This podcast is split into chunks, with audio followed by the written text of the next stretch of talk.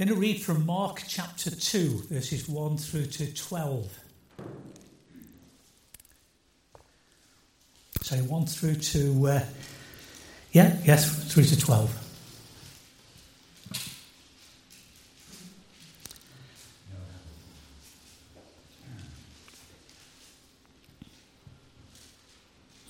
and again he entered into Capernaum after some days and it was noise that he was in the house.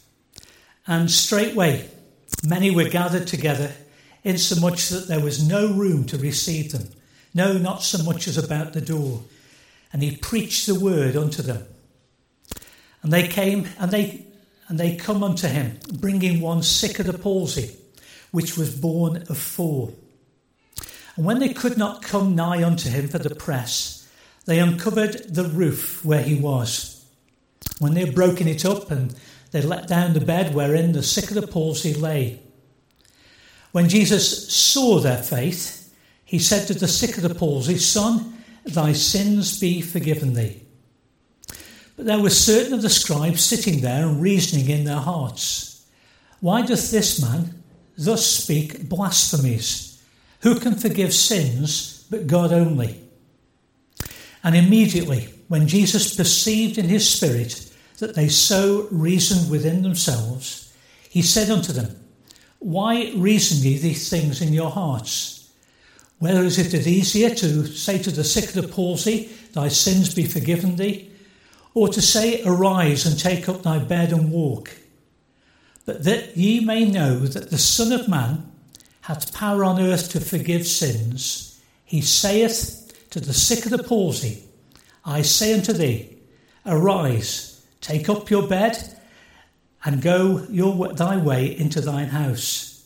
And immediately he arose, took up the bed, and went forth before them all, insomuch that they were all amazed, and glorified God, saying, We never saw, never saw it on this fashion.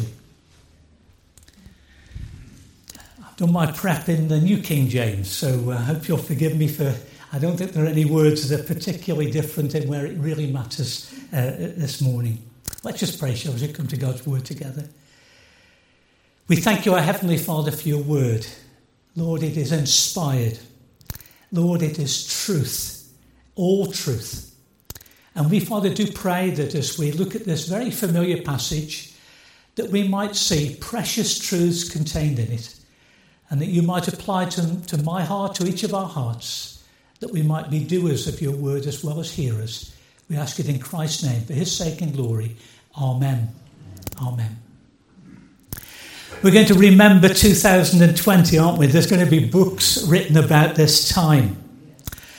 I wouldn't like to be in government. I know that, uh, you know, it's far easier to criticise what's going on, but I certainly wouldn't be there. With all the changes, um, week by week, day by day, uh, who'd be there in government. But some things in government don't change, they're the same. I don't know whether you're a fan of Prime Minister's question time. I think it's hard to beat for me for, well, entertainment, and certainly at the moment, theatre with Boris and Keir. It's called Prime Minister's Questions, but we all know, uh, well, I hope you all know, that in the main, nobody's bothered about the answers because they know the answers already before they've asked the question. They're out there to embarrass the Prime Minister. And that's what we see in this chapter 2 of Mark. Jesus had many questions asked of him. Uh, and basically, they were there to embarrass him. And it's certainly true in verse 7. Who can forgive sins but God alone? Who can forgive sins but God alone? That's the question we're going to be looking at this morning. It's vital, it's a vital question. Now, were they right? Only God can forgive sins. If they were right, had they already come to their own conclusion concerning who Jesus was? Does it matter that only God can forgive sins? Now, we need to look at the context before we come to the question, and the question will come out of the context as well in these verse 12, in these verses 1 through to 12. Now, there are four individuals or groups of individuals uh, that take part in this account. And I'm going to pick out the different groups, as it were, or individuals and speak about them. First of all, there's the four friends. I don't know what kind of friends you have, but these were the kind of friends you ought to be cultivating. And they're the kind of friends that you and I should be to other people as well. They saw that their friend had a need and they wanted him to be healed. And it's clear that they believed that Jesus could do that for him. There was effort on their part as well to help their friend. They carried him into the house. Now, whose house was it? Well, if you look at the previous chapter, verse 29, you'll see there that they were in Peter's house. Was it the same house? I don't know for sure, but imagine it was. I can imagine he'd be a bit concerned about the, you know, the hole in the roof, as it were, and all the debris coming down. Eric will tell you about building and, and different things there. He'd be a bit concerned. They weren't easily put off by the crowd. Verse 2 Immediately they gathered together so that there was no longer room to receive them, no, not near the door. And he preached the word to them. It was crowded. They persisted, they kept on. And they carried their friend on the outside of the house, up the steps, under the flat roof, It's lovely to see when you go to you know, warm climates and you see flat roofs, apart from when the rain comes. And then, well, I've seen that a big problem there. But you know, flat roof, and they start to proceed to t- make a hole in the hard clay there on the top of the roof. It, I'm saying, if it was Peter's house, I, I can imagine him looking up and thinking, wow. Uh, but as they tear the hole in the roof. There's debris that's coming down, and so people clear away. Even though it's a crowded house, they move away from where the hole in the roof was. And then they lower their friend. Now, whether they brought rope before or whether they knew where to get rope on that account, I just don't know, but they lowered him down. It wouldn't be this high, it would be more like this height, not even this height, I wouldn't have thought, but lower than that, lowered him down before the crown, before Jesus. Now, what does Jesus think of their actions? Verse 5 When Jesus saw their faith, he said to the paralytic, Son, your sins are forgiven. When he saw their faith. Now, the big question is whose faith? Was it the four or the five? Well, I think, as we'll see later, that uh, I think it was the five, not just the four. Certainly, the four had faith. Uh, they wanted Jesus to heal their friend, and they brought him to Jesus. But the one himself had to have faith as well, as we'll see later. Now, that's the last that we hear of these four friends. They're not needed for the return journey. We don't know their thoughts concerning Jesus' words. I, I, can well imagine they'll be a bit surprised as to what he's just said. That isn't why they brought him. We're not told that they were overjoyed, but I'm sure they would be, and I'm sure they'd had lots to talk about when they all met together afterwards. When I got saved on the 27th of June 1967 at a relay meeting, King's Hall in Stoke, uh, and the Earl's Court in London. That's where it was being done. Uh, landlines being laid, none of this, you know, all satellite and all that. No, no, no. It was all you know, actual wires that had to be laid from Earl's Court to various places uh, around the country. There were various characters on the night that I can remember. Billy Graham, for one. Cliff Barrows, the, sing- the one who conducted the choir. I can also remember a young man named Peter Kuhn. He was a, a navigator, Christian work, uh, very much in counsel, counselling work and in memorisation of scripture and the Bible, etc., who counselled me afterwards, who shared with me how to get what I'd done in my prayer of asking God to forgive me and to come into my life as my Saviour. But you know, what about the friends back at school? What about the friends who invited me? I can't remember their names, to be honest. I didn't know that they were praying for people that they were inviting back at school. What about Paul Bellingham, the RE teacher, there in Hanley High, where, where I was? Again, lovely guy, a Christian man. Amazingly, had a twin brother. I, I think he's still living. I, I, saw Paul going in one door and I saw another guy coming out over here, and I, I was just amazed. I just couldn't understand what was going on. Both brothers saved. But you know, they were forgotten men. But they were overjoyed uh, when not just me, but others came to school the, after the Friday where I got saved. Uh, on the Tuesday, I got saved. Um, I, you know, it was a, a wonderful time to know that people had been praying for me. The people who invite, the people who take, I say the ones that stand back, the ones that are not remembered, but it's Jesus that's the one that we make much of, isn't it? He is the one. He is the one who saves us. And okay, it might be a speaker, it might be an individual who speaks to us and leads us to that position. But, friends, this morning, what about your friends? Are you concerned about bringing them to Jesus? People have shown great kindness, haven't they, over the last few months. In the first couple of weeks of uh, lockdown, uh, we had gone out shopping, had gone out somewhere, came back into the porch there, and there there was a plastic bag with rice, um, a tin of beans. Um, oh, I can't remember. I can't, there were four things. Oh, flour. Flour. Couldn't buy any flour from then on. But you know, somebody had brought us some a very kind gift in a, in a bag there. Hadn't put a name on it. Didn't know where it came from, uh, but it came to us. But you know, Jesus is the only person who can, people, who can meet people's greatest need today, the sin problem that people have. Actions speak louder than words. That's what the four friends were doing. They showed their faith, didn't they? But you know, leading someone to Christ or sharing Christ with someone is not just by action, it starts with words, doesn't it?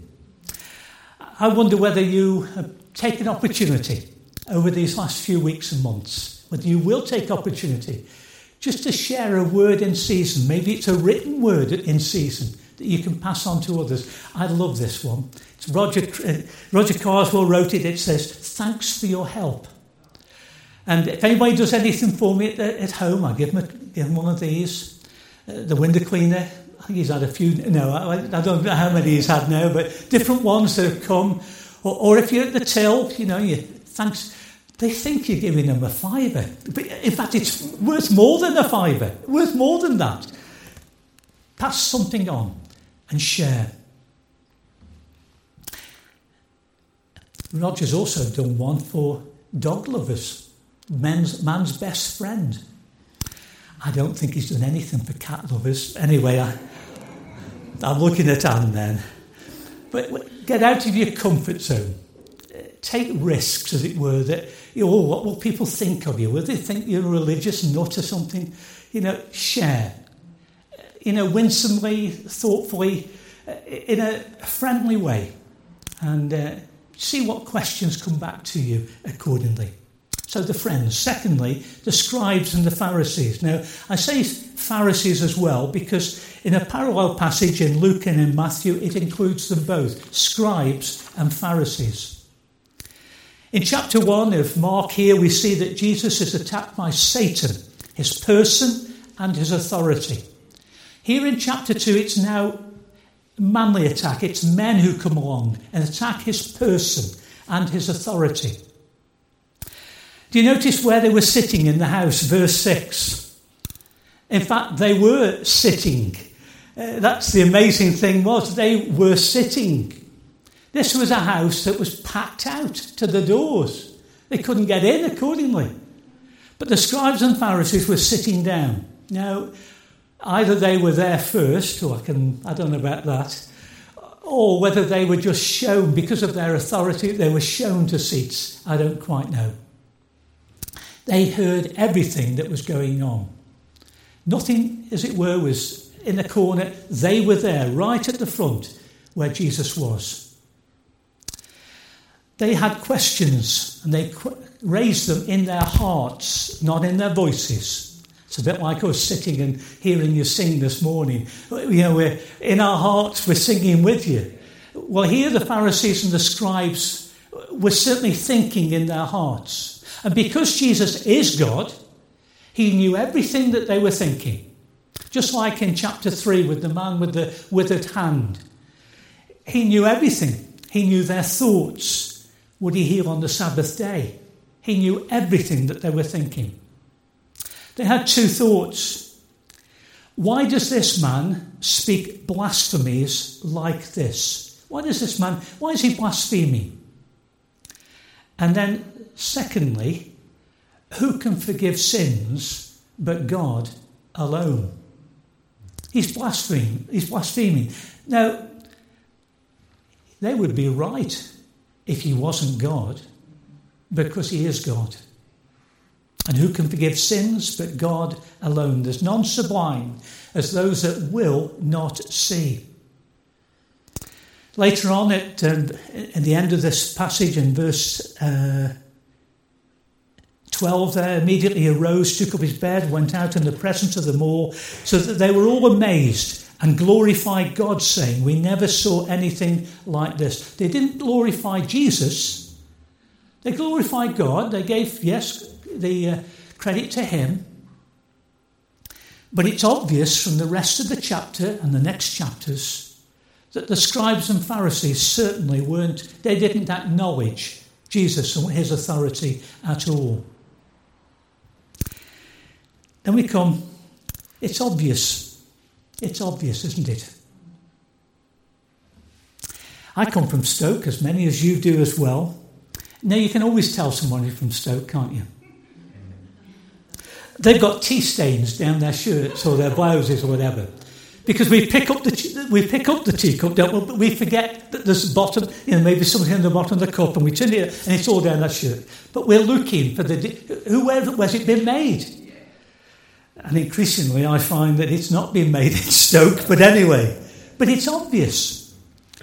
But if we turn to Romans chapter 1, it's obvious something else as well. Verses 18 through to 21, of Romans chapter 1, 18 through to 21.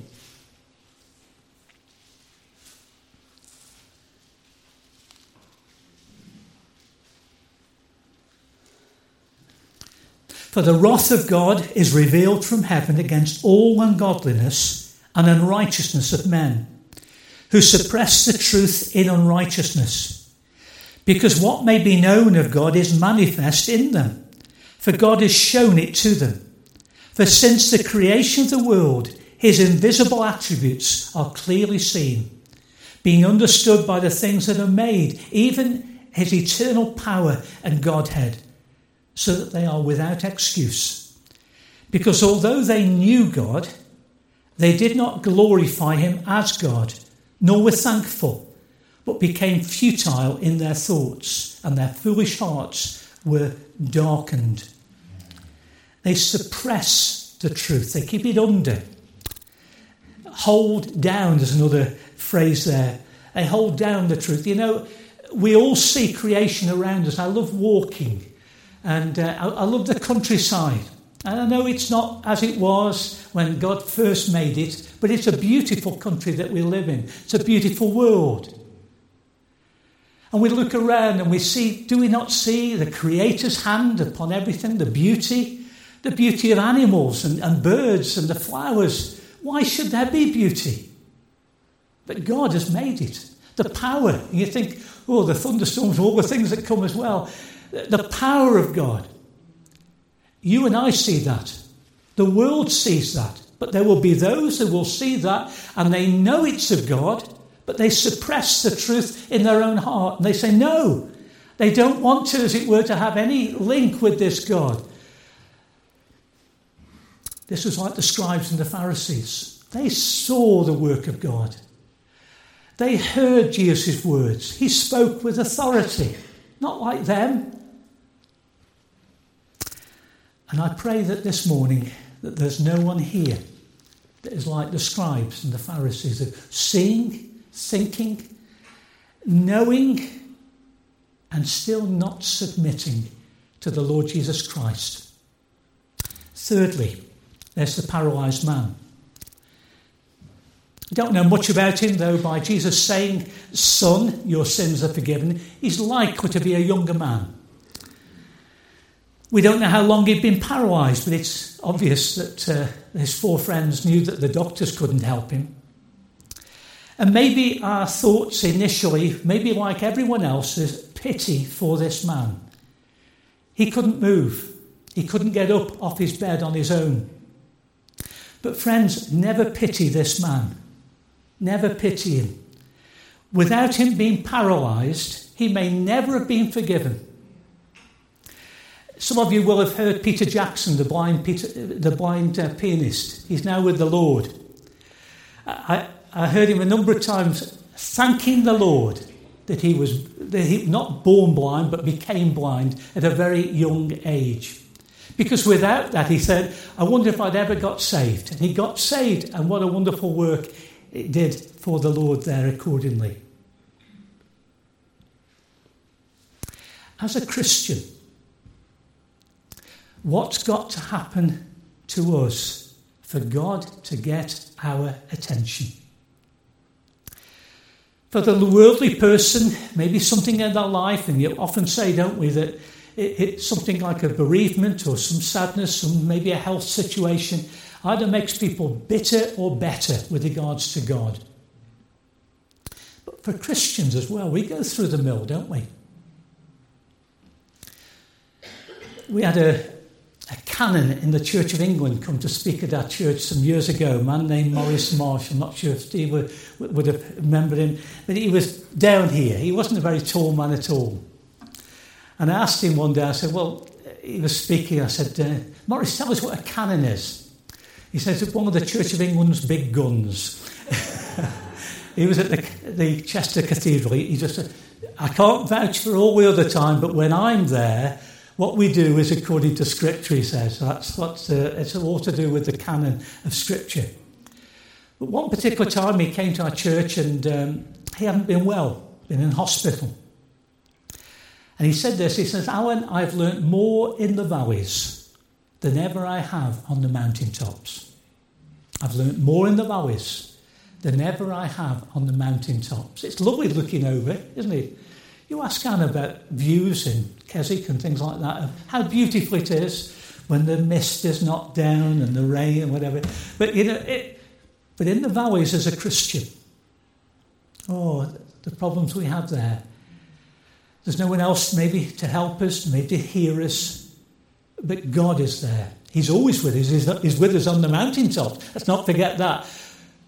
But sometimes it's when we have our needs that we get closer to God.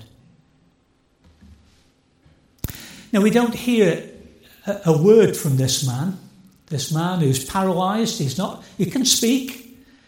He's paralyzed, it says. But we don't hear anything from him. He's just presented to Jesus without any cry. But of course, Jesus knew his greatest need. Jesus, you know, when we think about looking at a person, man looks on the outward appearance, don't they? God looked on his heart and saw his greatest need. His friends, when they heard those words, forgive them, for, forgive his sins, they were thinking, we've not brought him for that. That's not the reason we brought him.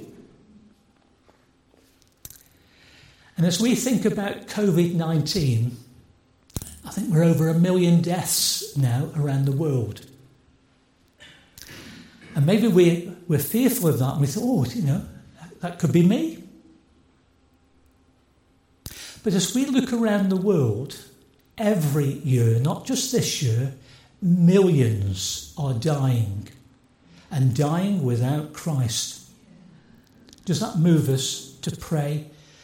Does that move us to, to share what we know about Christ. Jesus knew his greatest need and he spoke to his conscience first before he healed the body. Now, sometimes there can be specific reasons why a person is sick. Remember the man who was blind? People asked the question, didn't they? Who sinned? Did he sin or did his parents sin that he's born blind? I don't see that here at all. But of course, sickness does come as a result of sin, right there in the beginning in Genesis.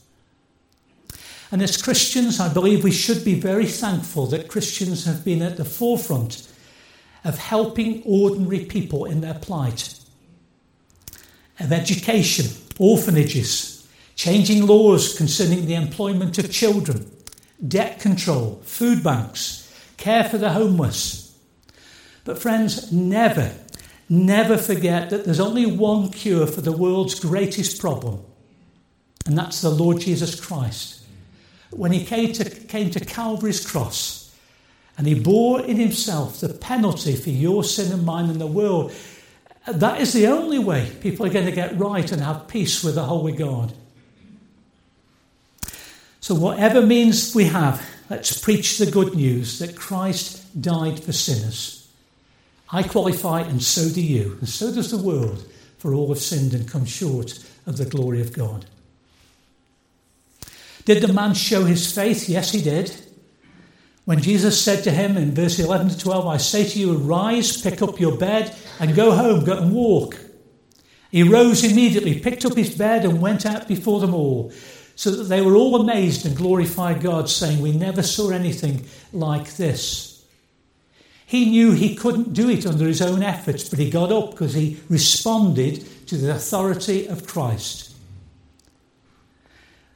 What went for his walking also went for his dealing with his own sin. He couldn't deal with his own sin, but Jesus did. And he got up and walked, no physio.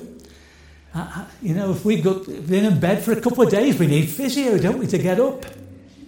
And he got up immediately. Mark loves that word, doesn't he? Immediately.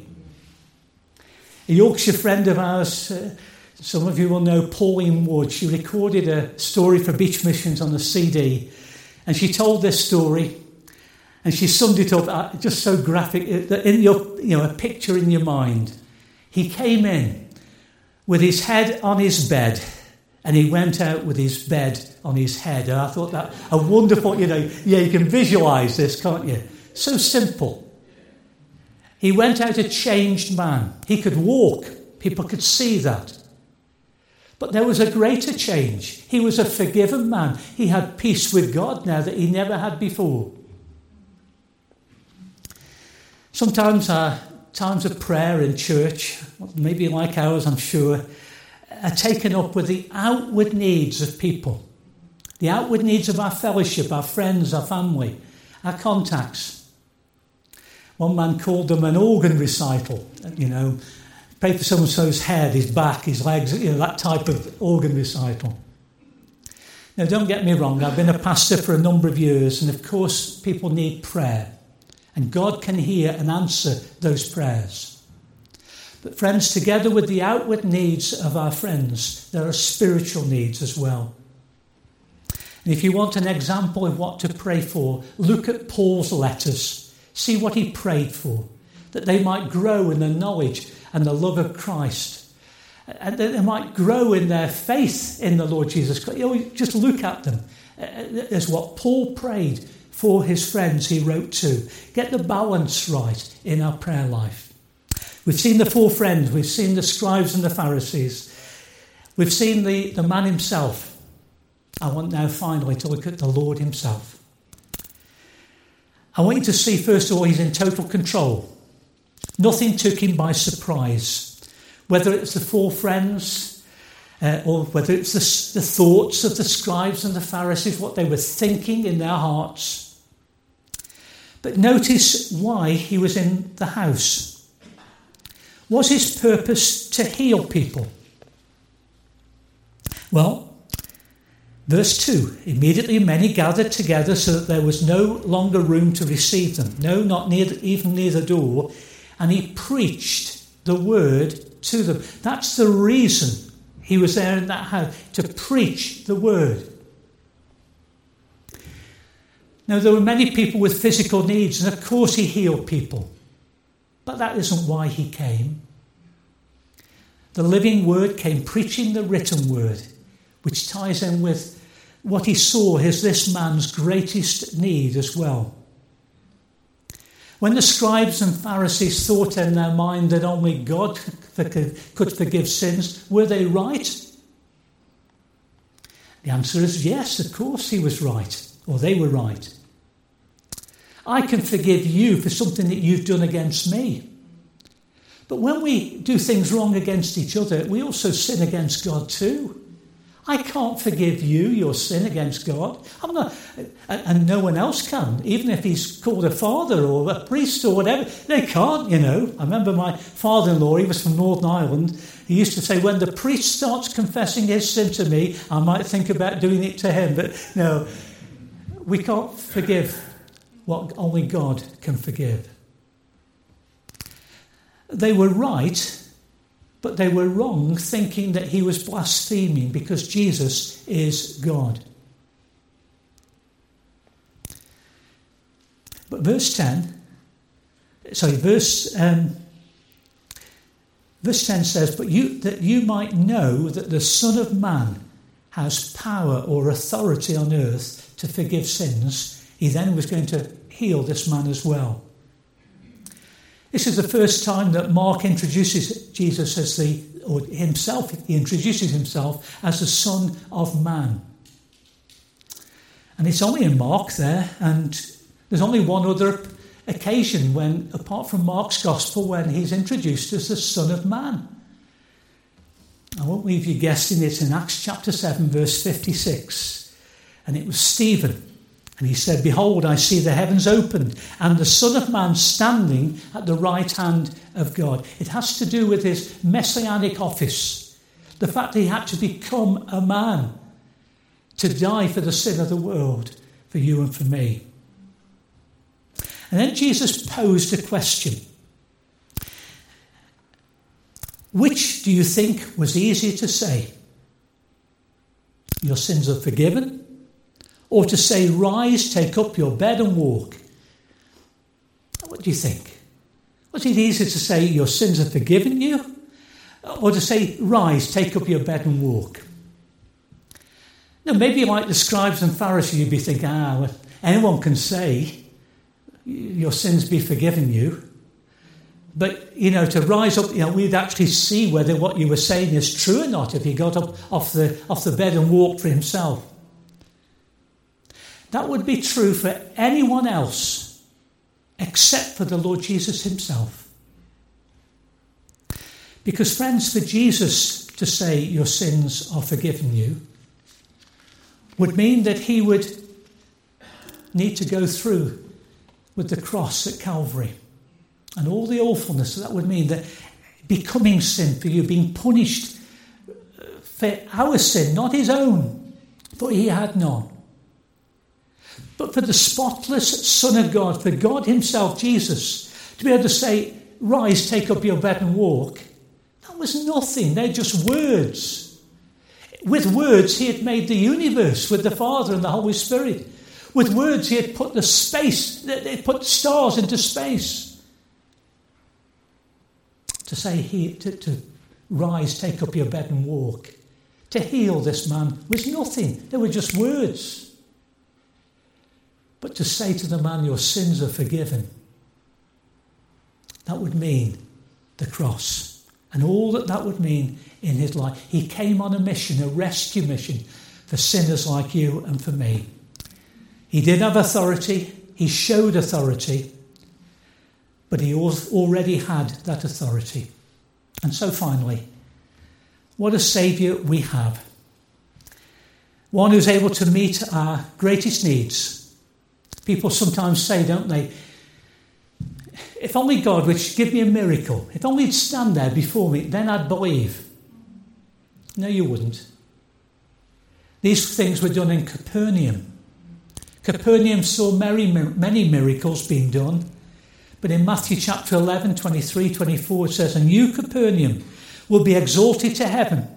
You will be brought down to Hades, for if the mighty works done in you had been done in Sodom, it would have remained until this day. But I tell you that it will be more tolerable on the day of judgment for the land of Sodom than you. They did not believe. There was little fruit in Capernaum. They saw miracles. Only God can forgive sins. Only God. It's not our works, not the works of others, it's the work of Christ alone through Him. And may God bless you as you think on those things together.